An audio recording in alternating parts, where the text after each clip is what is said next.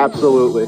It depends on the uh, COR of the flagstick, so the coefficient restitution of the flag. Uh, in U.S. Opens, I'll take it out, and uh, every other tour event, when it's uh, fiberglass, I'll leave it in and bounce that ball against the flagstick if I need to. Welcome back, podcast patrons, to another episode of Leave the Pin podcast. As always, I'm your host, Dan, and I got my co host, uh, the man who would gladly spend close to a $1,000 for an autographed Masters flag, Scott. Scott, what's the good word? So that if for close to a thousand dollars, that better have like all the living past champions, uh, plus Arnold Palmer, plus Billy Payne. You know, throw in Hootie Johnson if you want. Throw in Hootie and the Blowfish. uh, that thousand bucks. That that's probably who you gotta you know have on there for me. But it still would look pretty cool hanging up here in the New York podcast office. So we we were just talking about autographs, golf autographs specifically. Um, Scott, if, if if you, I mean, are you are you an autograph collect, collector? Are you into that type of thing at all, or no? Uh, you could count the number of autographs I currently have on zero hands. Gotcha, gotcha. Uh, that's not entirely true. I have the the Winker Bet one that I got uh, a couple years ago when I I had he, he had the meet and greet at the pizza place. Right. So uh, that's that's the lone autograph that I currently own.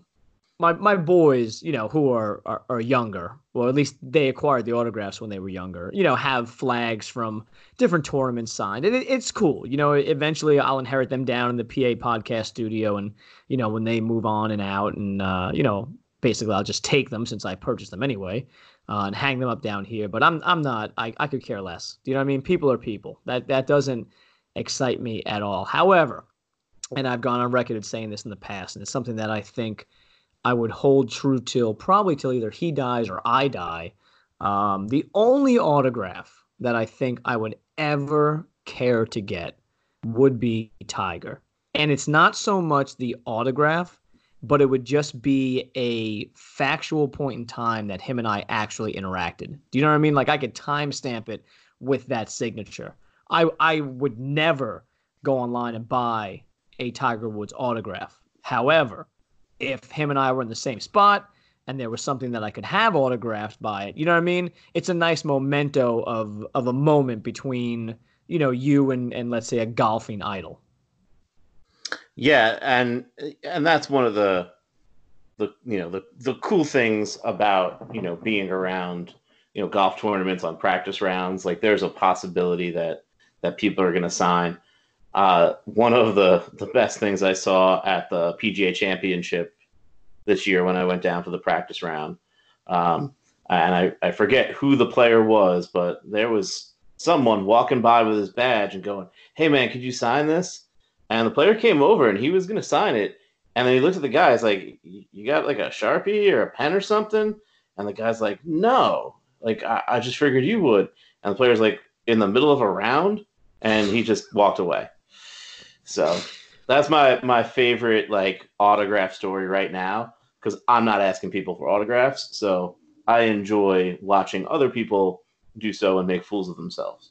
Yeah, I mean the thing is like you've got to accommodate these players if you actually want an autograph. You know, you've got to make it as easy on them as possible. Like I remember when you and I were kids growing up and going to Hofstra for Jets camp, and we mm-hmm. would go mm-hmm. to that back that back fence where the players would walk from the practice field over to the calf and, and their dormitories and stuff like that.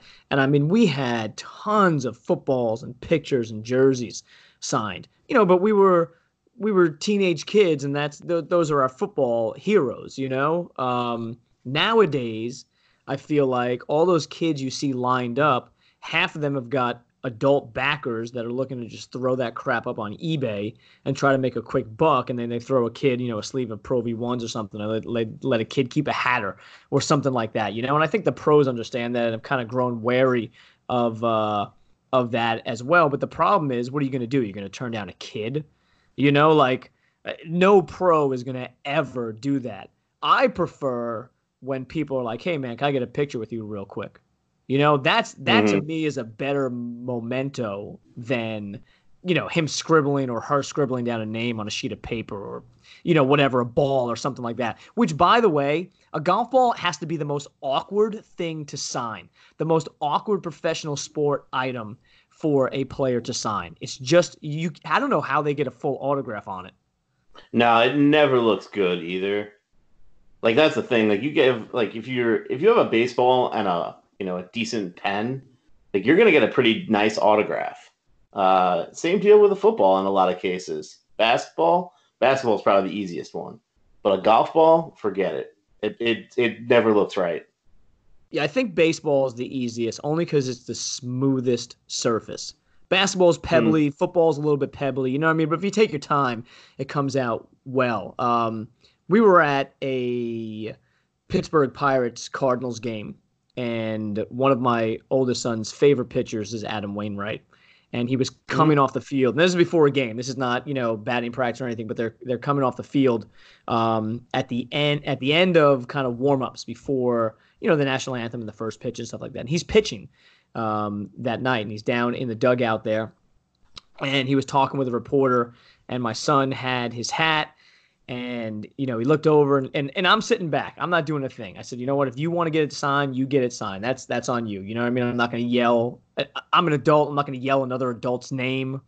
But if you want to try, go ahead. I told him it's not going to happen because, you know, it's an actual game day.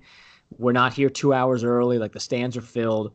And Adam reaches his hand up. My son throws the hat to him and he signs it and, you know, throws it back up. My, my son wears number 50 uh, in soccer. He wears number 50 in baseball most of the time when he's not wearing number one for Ozzie Smith.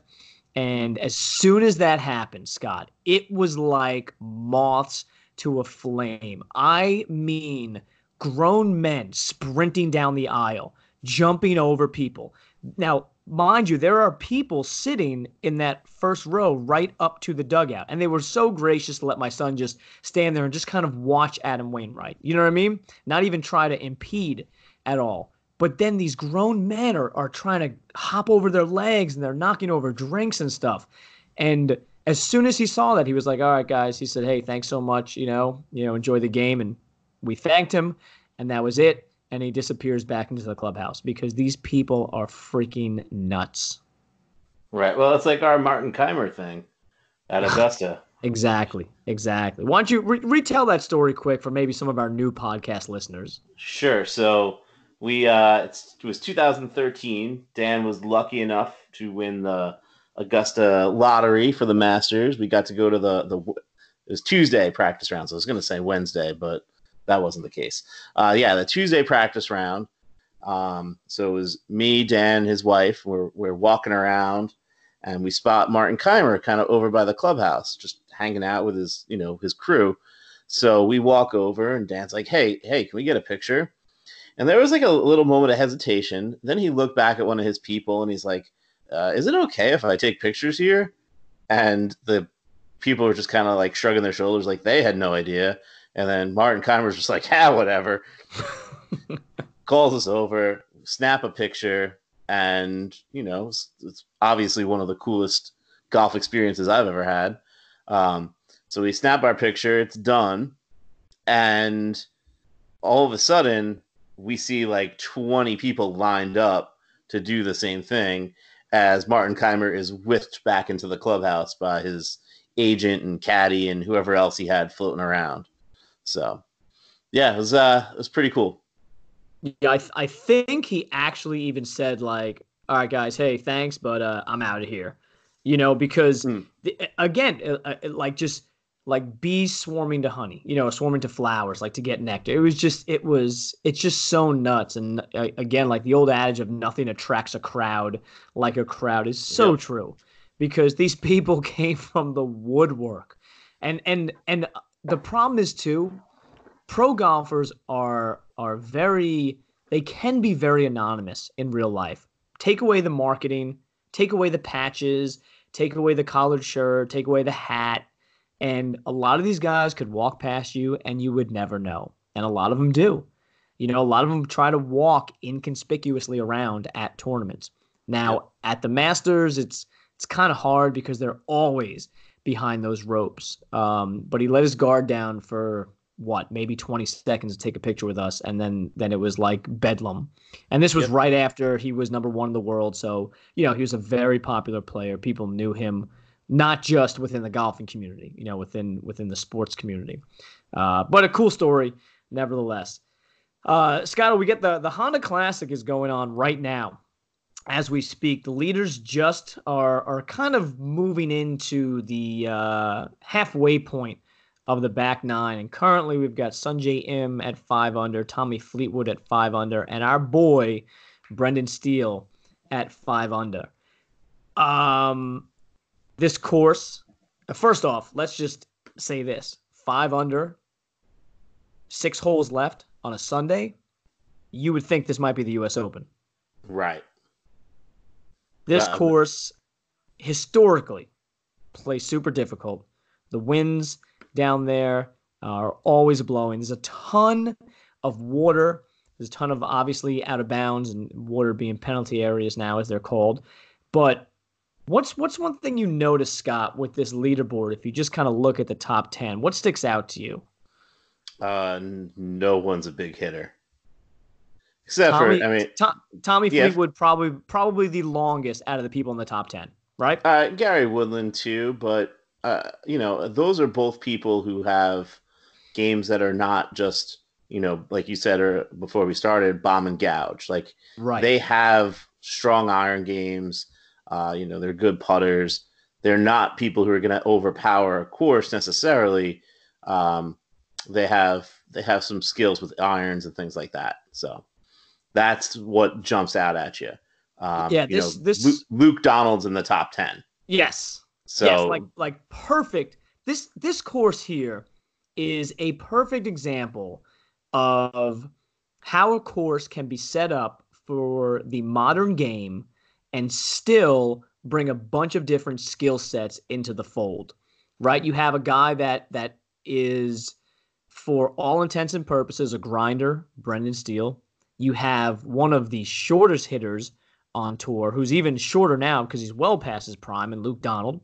You've got a guy with a great all around game, Tommy Fleetwood, and then juxtapose that with some of the guys that missed the cut, right? Brooks Koepka, maybe one of the, you know, that was one of the hottest golfers before the knee injury. And, and we've gone over this in the pod numerous times how I think that it is more debilitating than he's letting on.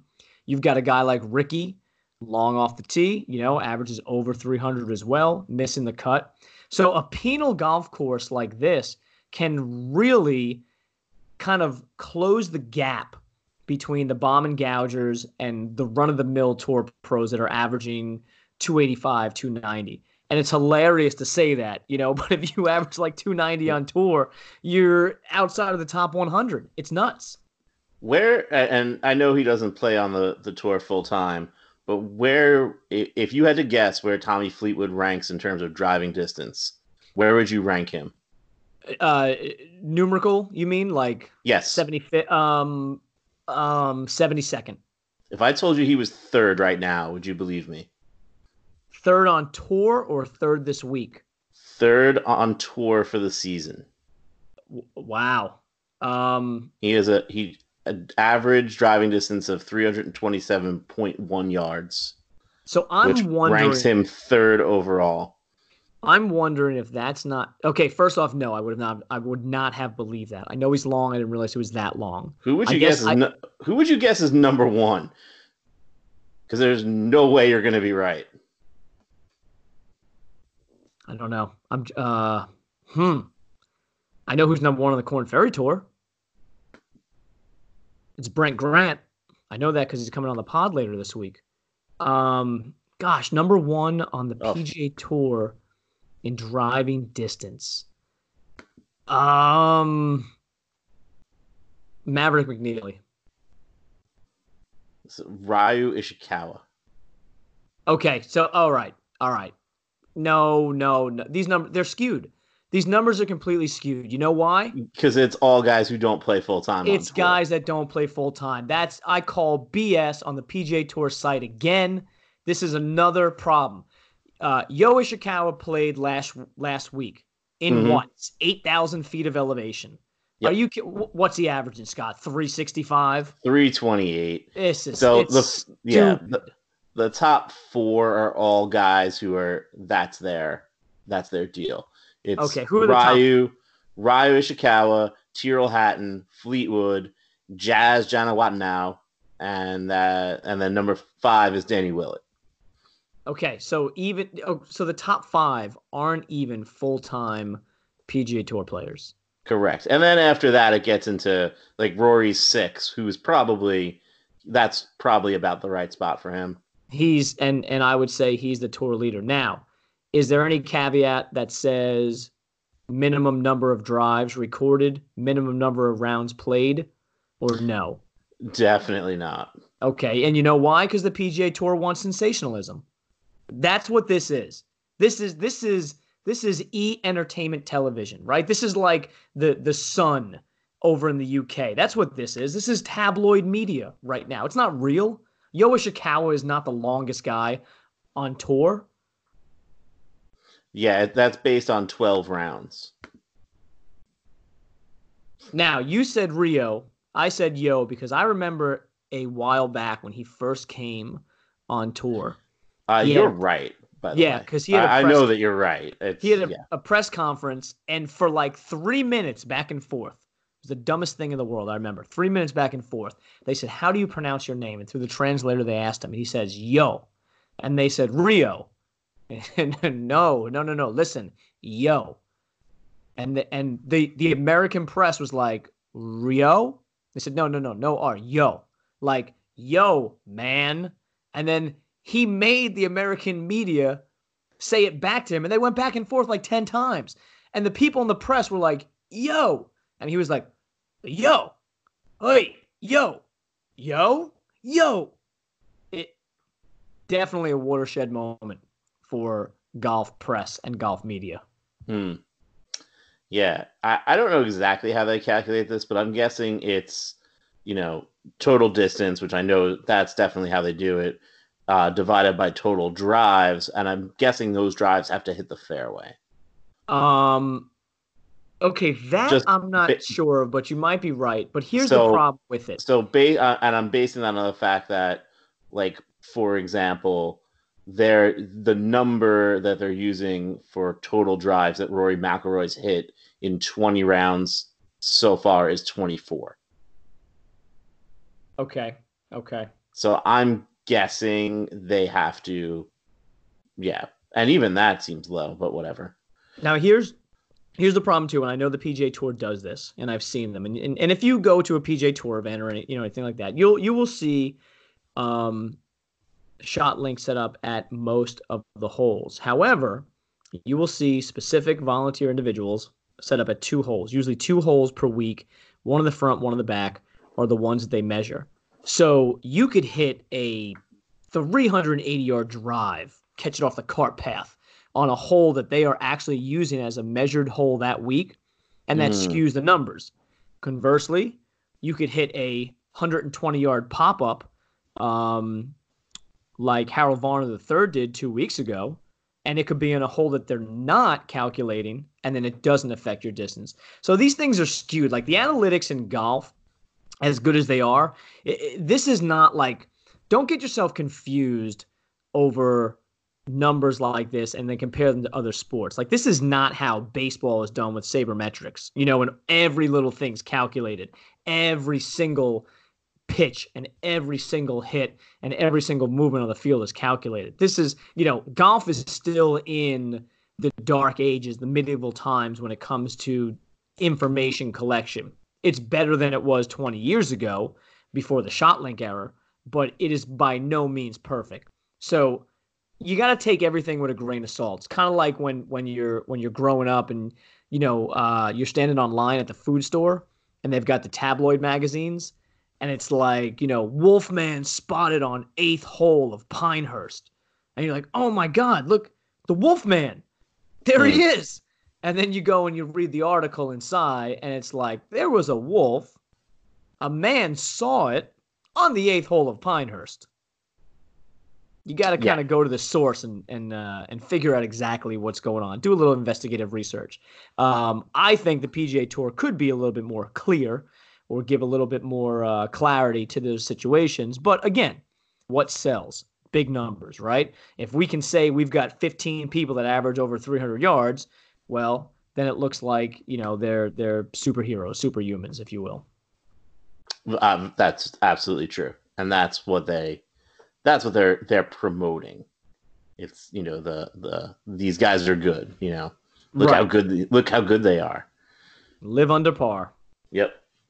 Um, so in other news of jobs that you and I could probably do better than the people that the PGA Tour employs to do those jobs, yesterday on the first tee, former no- number one in the world, Luke Donald, Ryder Cup stalwart Luke Donald, uh, was announced. Like most people are always announced by a first tee starter. Now, normally, you don't even pay attention to the first tee starter because they're really kind of irrelevant. It's a club member, uh, it's it's the president of a club or something along those lines. It might Uh, be a so- sponsor guy. I was going to say someone who has uh, like someone who's an executive for the the company that's sponsoring the event. Sure, or that exec's son or whatever, you know? But uh, there's been some good announcements over the years. I, I recall the guy at ooh, was it in LA when when the guy when Tiger was paired with Phil and the announcer kept going on about Tiger's wins and all this stuff and Phil was Mhm. like, "Okay, enough already. Come on, come on." And everyone had a laugh. Then there was the guy in Mexico that The announced Tiger, Tiger, Tiger Woods guy. Yeah, that guy. Mhm. Well, now, now we've got a guy that maybe is not so famous, uh, but rather infamous. Luke Donald standing on the first tee, getting ready to hit yesterday, and he was announced as Luke McDonald. They Hmm. mispronounced his hometown. They got the date wrong, meaning the year wrong of when he won the Honda Classic. They said 2016. He won it in 2006. Adam Scott won it in 2016. Um, they called him Luke McDonald, and his they pronounced the his name of his town like High Wycombe or something like that. Um, so it's not like it's not even like I, I, you. I, how do you pronounce? How do you mispronounce Luke Donald? Like I mean, it's like the most vanilla, generic golfer's name that's out there, Right. and it's, yeah, it's and it's it's, not Donald. even. Yeah, it's not even like. I, I could get it if it was. Uh, Jazz some- Jonathan ja- jazz or or you know something that was uh, not and I don't mean to this might come out the wrong way, but something that's literally not English, Sure. Like, Like, let's say Luke, like Luke Donald's. let's say he was trying to pronounce Byung Hoon An. Okay? Now everybody knows him as Ben An. So maybe he tries to to use his actual cultural name, right? His South Korean name, and they messes that up. And he says something like Byung or something like that. That's forgivable. Okay? But the dude's name is Luke Donald. Like he has two first names. It's very, and both of them are basic. They're so generic. yeah, I mean, Like I, I can even I can even forgive people and announcers when they call like Charl Schwartzel, they say Charles. Because Charl is such a weird name and your your mind looks at it and it automatically says Charles. That's common. But God, it's like like how like mispronouncing Lee Westwood. Something simplistic like that. It's nuts. right. Yeah, and that Lee Westwood. I mean, that's just two really simple names put together, Lee and then Westwood. Those aren't even Right. exactly, but you know, Yeah, I mean the only thing easier than Lee Westwood would be Luke Donald. But yet again, someone the PGA Tour is employing when we could have been doing a better job out there. Um, but getting getting look, getting back to the Honda, um, getting back to you know Palm Beach Gardens where they're at there, uh, PGA National. I, it, dude, it's I I wouldn't want to play that course four rounds in a row. One round, fine. Four times through, no. Um, you've got the gimmick with the bear trap. I'm not even going to get into that about the naming and stuff, but the par three in the bear trap is literally diabolical. The wind blows. You've got mm-hmm. these drunk uh, divorcees that are acting like they're at uh, TPC. Um, oh, Scottsdale. Scottsdale. I was going to say TPC Waste Management. Yeah, they're acting like they're at Scottsdale, but like Scottsdale, that's an easy shot it's it's just dead straight. There's no wind that blows because the stadium is so high there nowadays. Yep. Yeah. But this is a small green. The whole entire carries water. There's almost no bailout. And if there is, you're in the trap, hitting across the green into the water. It is a it, it is such a tough hole. And uh and look, every once in a while, I like that a tournament is going to be won. I'm gonna I'm gonna say six or seven under wins today. Everyone right now is the leaders are still five under. So I'm going to say six or seven wins unless the wind starts blowing big time for the last four or five holes, and then we might even have someone win at five under. Oh yeah, I mean right now it's it's a log jam at five under. So yeah, I mean I they might be lucky to get in at that number. So yeah but it's it's cool to see like like we said before the different styles of play come in. It, it, it's cool to see different guys working their way and plotting their way around a golf course. Um, and it does make sense that there is a bomb and gouger out there. It makes sense that gary woodland's out there because he's the defending us open champ. So the guy understands difficult conditions. And and people will say well brooks missed the cut and he's a you know us open champ from a just a little bit ago. Well that's you know what? Look that's very true and I'm telling you, I'm going on record, and I'm going to live and die on this sword that that knee is worse than he lets on. Yeah, I would think at this point that that's that's what we're looking at. All right, so moving from the Honda Classic because we're not going to talk long enough to to watch it finish. Um, next week we've got the Arnold Palmer. Tiger's not playing. What do you think about that, Scotto? What do I think about him not playing? Yeah. Uh, two words. Uh oh. Because I, I think we know Tiger kind of picks and chooses his schedule, and he picks and chooses it around places that he likes and he's comfortable. And oh yeah, he's won that event. What like every year he's competed in it. I think it's like six or eight times. It's nuts, whatever yeah, it is. I think it's, it's eight. Yeah, it's insane. So if he's sitting that out, there's something possibly wrong. Okay, that's what I'm thinking, right? But it would so looking at the schedule, this is what makes sense to me if I'm Tiger. I haven't played, okay? Um I play Arnold next week. I play the players. Then I take off Valspar. I'm going to play in the match play. And then I'm probably going to take off, um, probably take off the Texas Open and, and play the Masters. Right. But now, now it almost makes me think. Now you said, "Uh oh," and and that's my initial reaction. But then I dived a little bit deeper. I went head first. I looked at the schedule. Now it makes me think that he goes players, skips Valspar, plays match play, and then skips Texas to go to the Masters. I just can't see him going match play, Texas, Masters, but he might. But look, Austin Country Club, you get those cold mornings, mm. right? And we remember when he got beat by Lucas Bjerregaard and said that, look, I couldn't even I couldn't even move. I was swinging halfway, nothing was working. So I feel like if he gets ousted from the match play quick, maybe within that you know that that round robin thing. Then he does play Texas Open, and then he plays the Masters, and then obviously we're not going to see him for a while. Maybe the AT and T after that for two three weeks before the PGA. Um, however, let's say Tiger goes deep into the match play championship. That literally might affect him playing uh, Valero, and then he doesn't play coming into the Masters. So the the missing of the Arnold Palmer really kind of throws a wrench into the plans. And again, I, I think I go with my initial reaction that that maybe something is awry. Maybe something is wrong. or maybe he's just saving himself. Right. Uh yeah.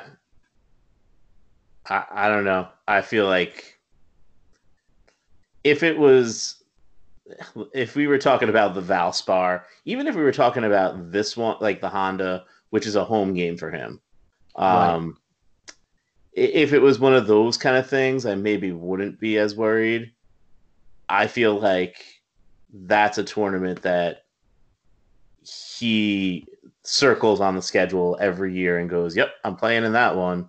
You know, it's that the four majors, uh, the Memorial, back when it was the Bridgestone was at uh, Firestone, like those were those were his places, and now to take one of those places that's his and just be like, "Yeah, I'm gonna skip it." I think that's a bigger problem than I just don't feel like playing this week. I'm not ready. Yeah, part of me like wonders. Part of me wonders if if should we just get used to this. I mean, he, he's not a full time player anymore. We understand the the wear and tear on him. We understand the injuries. Maybe this is something we just need to get used to. Maybe this was his plan all along after the Masters last year. You know, like I really feel like last year's Masters tournament, I think everyone got so hyped and they're like, Tiger's back. You know, we can expect him to contend for the next five to six years. But the more I see him play. I know he won Zozo, but the more I see him play out there, I, I just kind of feel like to him, maybe that was icing on the cake. You know, maybe that was the cherry on top. Maybe that was the bonus um, major that wasn't supposed to happen. Maybe that was his uh, 86 Nicklaus major, mm. you know? And, and, and right. now it's just like, you know what? I'm gonna I'm gonna really care about four times a year, and that's and honestly, that's it. If I'm in contention, cool. But I mean, let's be honest. The 83 is not important to me. Um, I got maybe, maybe, oh, gosh, 12, maybe 16 good shots left at at those tournaments. Um, that's all I'm going to care about. So hey, get used to it. There's a lot of stuff I I normally play. I'm not going to anymore, and and it is what it is. You know. So here here's my only the only caveat I will offer to that there is literally one thing in golf that Tiger Woods has not done. And it happens at the towards the end of this summer. You know what I'm talking about, right? I, I don't know what winning the uh, four WGC championships, the WGC Slam. Nah, he's got that already. No, the one thing he has not done in golf is participated in the Olympics. This is true. So, and which is based on world ranking points. He's, um, he says that he would be interested, and he understands that this is probably his last shot. This is, I would think, definitely his last shot. So, if he could get, if he could play in tournaments like the Arnold Palmer and like the Memorial, places that he's comfortable, places that he's had success, places that, you know, are are again he's got good vibes.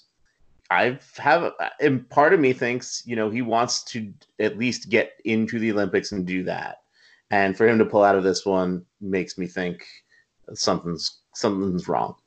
So, Maybe he just thinks he can pick up those points in the majors. I don't know. I, I mean, it's obviously possible.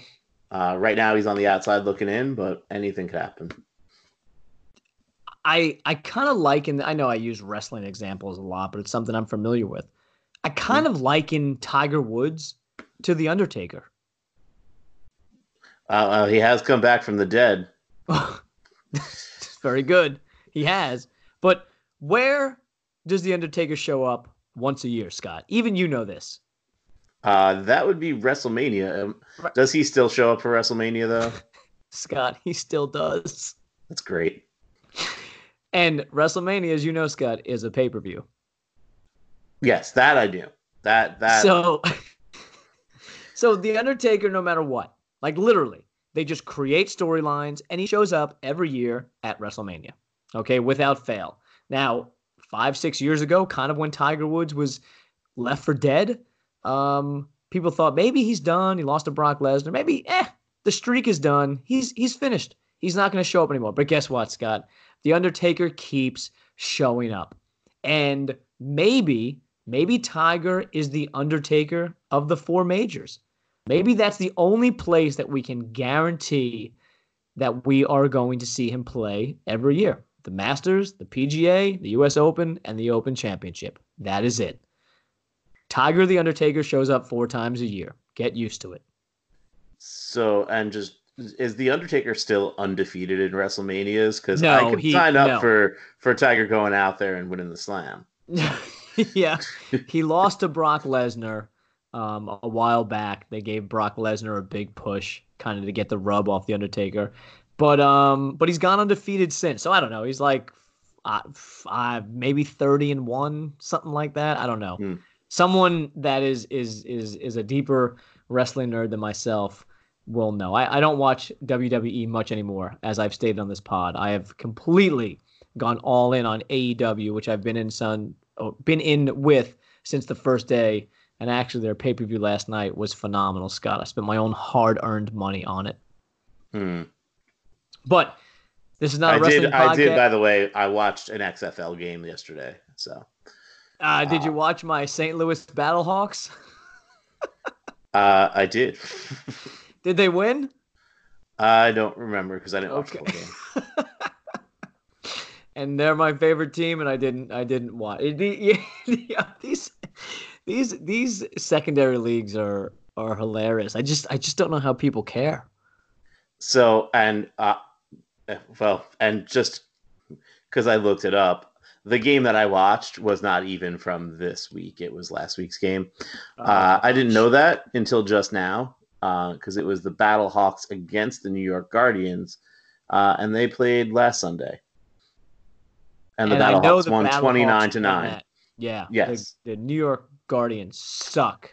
I know that. It's just much like every other New York football team. Yes, that was the game I watched because I turned on the uh, ESPN app on my, you know, on my TV, and I was like, oh, I'll watch some of this XFL game, and that was the game that came on. Ooh, the Guardians lost. Yeah, they're bad. They're not Yeah. a good team. Um, so I want to I want to talk about this, Scott. Um, obviously, Derek and I are going to the Players Championship um, in a week and a half. You know, seven, uh, eight, nine days or so.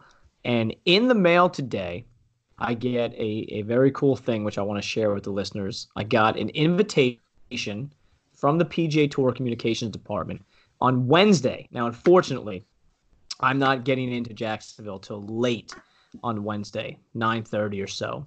Uh, I think Derek precedes me by half an hour or so. We got an invite to join the PGA Tour Communications Department for cocktails and pizza from 5 to 7 p.m. on the patio at TPC Sawgrass uh, on course between holes 9 and 18. The attire simply says, Come as you are. Free cocktails, free pizza at the players. Unfortunately, I'm gonna miss it. My flight doesn't even leave uh, Philly till 7:30, and obviously, um, you know, they're not gonna go all night long there. But but how cool is that? I mean that that's pretty awesome. PGA Tour finally getting it together and inviting us to these uh, upper echelon events. Well, again, that's what happens when you're, you know, one you you you know shoot your shot and take, you know, make phone calls and things like that, and two, when you're reasonable about things and you you show that you're trying to grow not just your yourself but your game, the game itself. Um, I mean, it's you know, it's not like you and I. This is our livelihood. We're not making a whole lot of money from this by any stretch of the imagination. Um, this is purely out of you know love of the sport, and I think that is recognizable in what we do, and people who are paying attention, they see it too. So Right, and that you know, and the cool thing is like, it, it it's awesome that they invited us, but I'm more excited because we get to take all of our listeners along with us, all of our Instagram followers along with us, and, and they get to partake in it too. Just like I get to kind of vicariously through the in the winter live through all of our Instagram followers and, and listeners that that live on the West Coast or live in the Southwest or down south or or overseas where you can play golf year round. Um, it's just a cool community that that I think we're both thankful to be part of. Um, but I can't wait for the for the players. Um, we're also going to hit up the World Golf Hall of Fame down there. And uh, my girl Allison from Birdies and Bliss sent me this itinerary, which she wrote a blog about. She's a Houston-based golf blogger. She did this whole thing on on the World Golf Hall of Fame and what you should miss and not miss and all this stuff. Um, so I'm interested to to see what that is down there. They get like 22 bucks a ticket for the World Golf Hall of Fame, Scott. I'm not sure how I feel about that. I don't know if it's worth it or not. Um, I feel like that's not terrible. Yeah, probably not. But I bet you then they bang you for like 30 bucks for a hamburger there. Uh, well, yeah. I mean, any of those type of locations always, always food and beverage is going to be a lot. Uh, one of the funny things, Derek and I were on a phone call uh, earlier in the week because we we needed to uh, touch base as to what days we're going to go to the tournament, et cetera, et cetera, right? And he said, "Hey, you bring your clubs." And I said, "No, dude. You know, we're not down there. We're down there four days, but you know, I mean, come on, we're going to be at Sawgrass the majority of the time." And um, you know, I said to him, I said, "Hey, I was looking at the courses, and they've got you know the the Slammer and the Squire and the King and King the and the Bear. Bear, right?" So when you go online and you look at the courses, you can see that they have dynamic pricing, which everything is moving towards nowadays, and that's fine. It's whatever.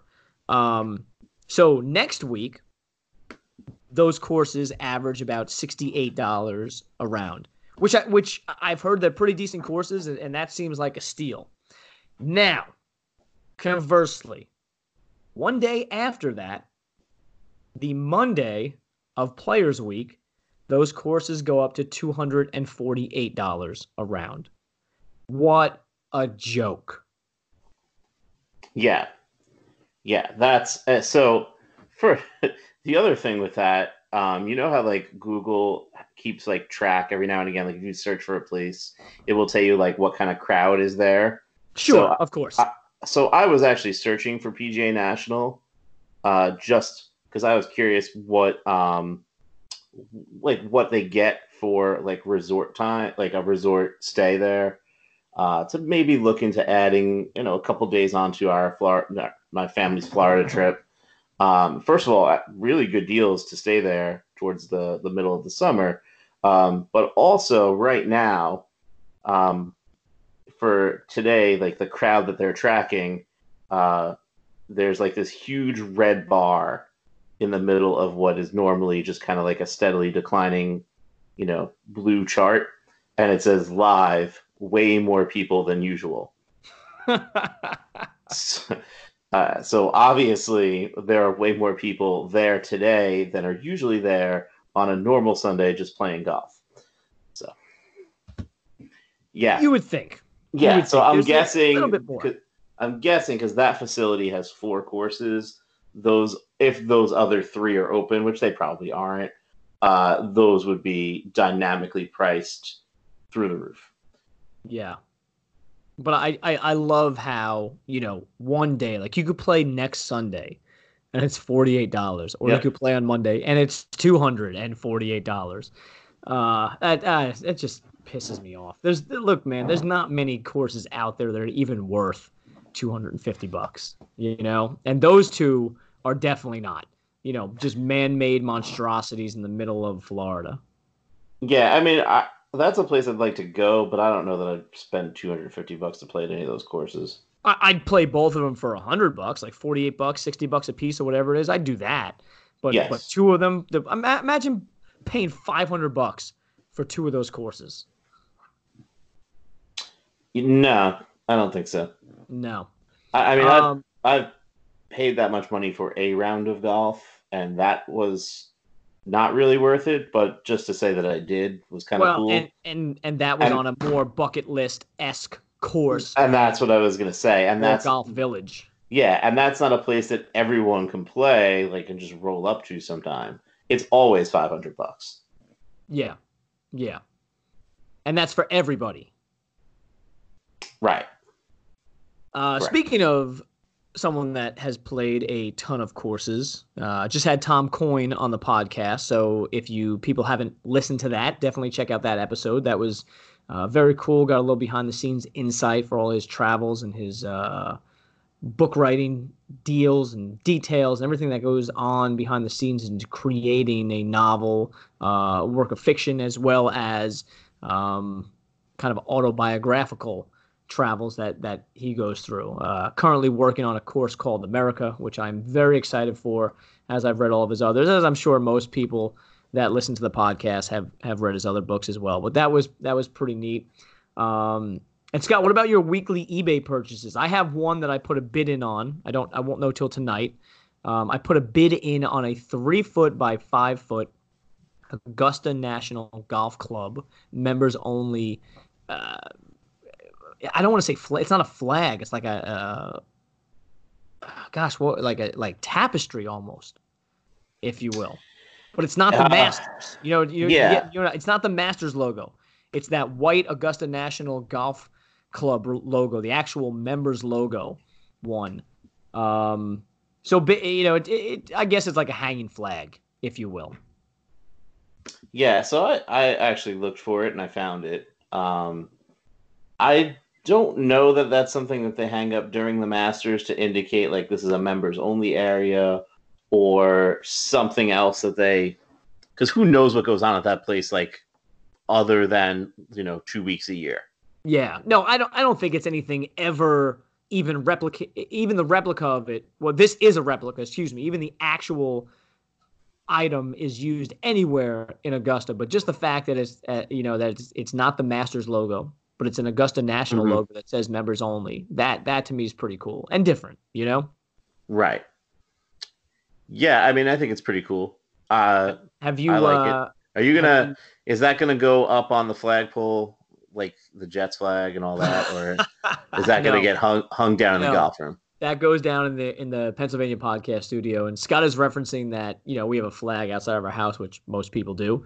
Um, and then for the seasons, we put up seasonal flags, but then only if and only if the Jets make the playoffs. While they are in the playoffs, the Jets flag gets hung up. So as you can imagine, the Jets flag does not get hung up that often, and literally it is in pristine condition because it, it it's only been up maybe you know 15, 16 weeks over the last decade. Yeah, it's it doesn't get a whole lot of action. No. Uh, did you purchase anything this week? Uh, I actually haven't even really looked at eBay this week. Um, just because this week's been kind of crazy and I didn't really have a whole lot of free time to be looking for golf stuff. Right. Uh, but as we've been kind of chatting, there's a couple things that have caught my eye. And I did get an email from Amazon. Uh, maybe it was Wednesday uh, that said, We think you'd be interested in this. And it was a, a 2015 Upper Deck Tiger Woods golf card. and I was like, You're right uh, but I'm not buying it. Right. Um, I guess the last thing I want to talk about, our friends over at the USGA, they went to Pinehurst. Uh, our invitation must have got lost in the mail. Uh, you know, there's a lot of moving parts at the USGA, so we'll overlook it. But the USGA went to Pinehurst and revealed their new campaign for the U.S. Open. Very simplistic, very cool white background. Want to make a uh, U.S. Open trophy. I, I said want to make a trophy. Uh, I correct myself. We all but knew what the. Yeah, the U.S. Open trophy there, and in big bold letters it says "from many," and then on the next side it says "one." So very cool reference that it, it is an actual open championship. Any professional can enter. Any amateur with a handicap under 1.4 is that correct? Uh, i I've never 2, looked because I 1. know I'm not, It's low. I know I don't qualify. Well, hey, let me tell you, I know a ton of people that have played in U.S. Open quali- local qualifiers, and they get their pros to forge that they are a 1.4. Trust me, it happens. Mm-hmm. Go to mm-hmm. any local qualifier, and you will see guys withdraw after nine holes. You will see guys shoot triple digits. You will see guys run out of balls. It is a cluster, but it is as American as apple pie uh, a true dumpster fire of golf. But there are the great players that make it through, and there are guys that make it through sectional qualifying. And, you know, every single year, there's the long shot guy that actually makes it into the U.S. Open. But it, it is it's not like it was in the old days 30 years ago where, you know, a guy that was a good country club member can can work his way through. Um, it is very rare that an amateur qualifies through one of the local or makes it through local, sectional, and regional qualifying. Uh, most of them are pros. And if it is an amateur, it's one of the guys who's an amateur in name only. He's an insurance salesman, and his job for the company is to take clients out and play golf. And he was a D1 All American, but he just never turned pro. You know what I mean? It's that type of amateur. It's not you and I. Yep. So it it, it is 1.4. Okay. Um, and I feel like I that's lower than it was years It- ago. it might be because they might be trying to limit who can be in, in it. right. Um, but there's a ton of these local qualifiers. Like Oh, there's I know. I, I, I they're just- everywhere. yes, like they're. I mean, there's they're everywhere and they're spread out. And I was looking and I recognized like the one like down in Westchester, the Whippoorwill Club. Um, okay, yep, I've heard of that. but all the other ones are golf courses. Well, Cog Hill. Uh, most of the other ones aren't courses that are, you know, particularly well known outside of probably that local area. Um, there's a golf one. One caught my eye immediately. Uh, it was Eagles Landing, but that's not the Eagles Landing that we play. Oh, I was gonna say that Yeah. if, if that was a U.S. Open local qualifier, I would find a pro, forge my handicap, and go down there and play. Yeah, this one's down in Georgia. Okay, which is probably a big time course down there. Mm-hmm. So those are the local ones. And then I guess that gets you into sectional qualifying. So if you locally qualify, I think then you need to participate in one of the sectional qualifiers. And most of the big time pros that make it, those guys are already exempt into the sectional qualifying. Uh, it's very rare that a pro that's played on tour ever has to go back to local qualifying. I, I actually think if you have held a tour card at one point in time, that you're exempt from the local. You know, the local is all the Joe Schmoes that can say Mhm. themselves, hey, at one time in 2019, 2020, I tried qualifying for the US Open, which is awesome in its own right. Don't get me wrong. If I had the game and the length to participate, I would so try. I'd pay my 200, 300 bucks and, and play 18 holes and, and just see what I could do. Right. Yeah. Just uh, plus you get access to a course you probably wouldn't get access to normally. Right. And you can always say that you teed it up, you know, in a USGA championship, Yeah. which is, you know, which honestly is something that you and I will will never have the chance to do. Now the closest I'm getting to that is hanging out with Jane. Yeah. Um, well, actually, the closest that we're gonna get is the uh, USGA four ball championships down at Philadelphia Cricket Club. I, I meant to. Yeah, I meant to actually, you know, winning one. Oh, yeah, yeah. but yeah, true. but no, That's the true. the four ball. And speaking of that, would be the one that would actually be the one that we had the best chance of getting into.